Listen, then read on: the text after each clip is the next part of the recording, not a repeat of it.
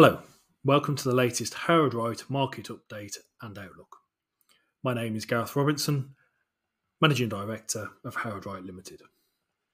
June was a mixed month for investment markets.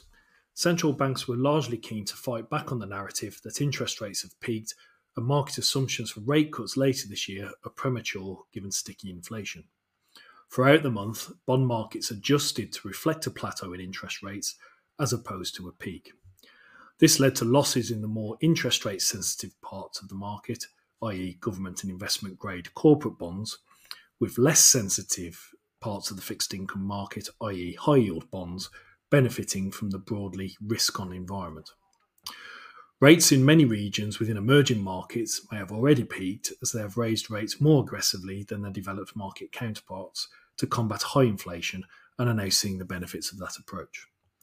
Whilst any major credit events or sudden credit collapses are not expected, defaults and distress rates are slowly rising in leveraged and high yield areas.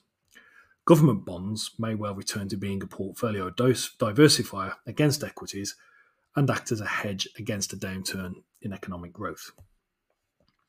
Moving on to equities, economic activity in developed markets, especially the United States, is still relatively strong and is moderating slower than most expected. This reignited the concept of a soft landing, in that some parts of the world, the inflation will come back under control without causing a significant economic downturn. This boosted returns from the US and small caps, with Europe, Asia, and emerging markets posting similar returns. The return from UK equities was relatively flat, where inflation has not fallen as much as other regions and continues to surprise on the upside. Whilst volatile measures such as food and energy should lead to a fall in the headline rate throughout the remainder of 23, labour shortages are putting upward pressure on wages, increasing the chances of a 1970s wage price spiral. This has led markets to price in that the Bank of England will have to raise rates higher and keep them there for longer than most of their developed market counterparts, raising the chances of a significant economic downturn in the future.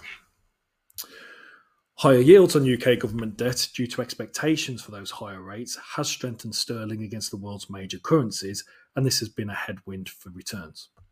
As a reminder, if sterling is weaker against another currency, then this boosts returns from investments in that region, and if sterling is stronger against another currency, then this reduces returns from that region. However, higher rates increase the chances of a significant recession, which could lead to lower rates and thus a weaker currency in the long run. In terms of outlook, leading indicators suggest economic weakness in the coming quarters, with the US in particular facing greater growth headwinds due to banking sector issues, fiscal tightening combined with tight monetary policy. Whilst this is likely to be negative for equities, tight labour markets and excess savings suggest that consumption could keep the economy in its late stage cycle for a bit longer. This means equities could grind higher from here. Economic data releases from China have illustrated the uneven nature of its recovery from COVID lockdowns. However, consumer spending should continue to improve with the assistance of stimulus from central government. This is likely to benefit domestically rather than globally, which should boost emerging market Asian assets, which are attractive when compared to developed market assets. That concludes the latest market update and outlook from Howard Wright. Thank you for listening, and I look forward to bringing you another update in August.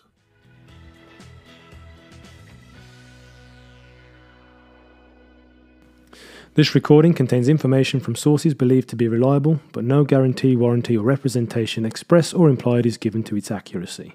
Howard Wright does not undertake any obligation to update or revise any future statements.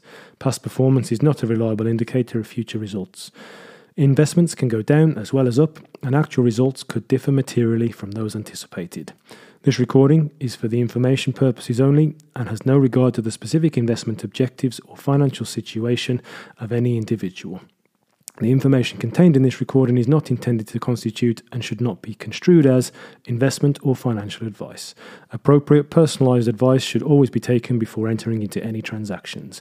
No responsibility can be accepted for any loss arising from action taken or refrain from being taken based on this publication. Howard Wright is authorized and regulated by the Financial Conduct Authority.